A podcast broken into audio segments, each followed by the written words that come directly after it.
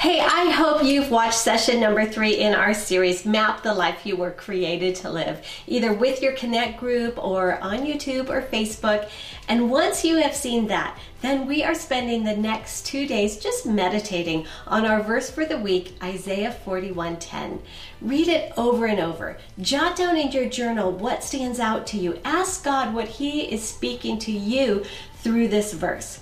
Put your scripture card where you can see it. Write it out on post its. Put them up where you will see them. You know, I want to tell you one thing that stands out to me.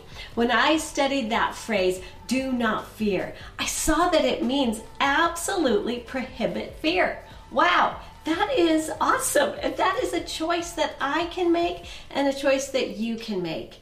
So this week, let's together endeavor to make that choice to prohibit fear.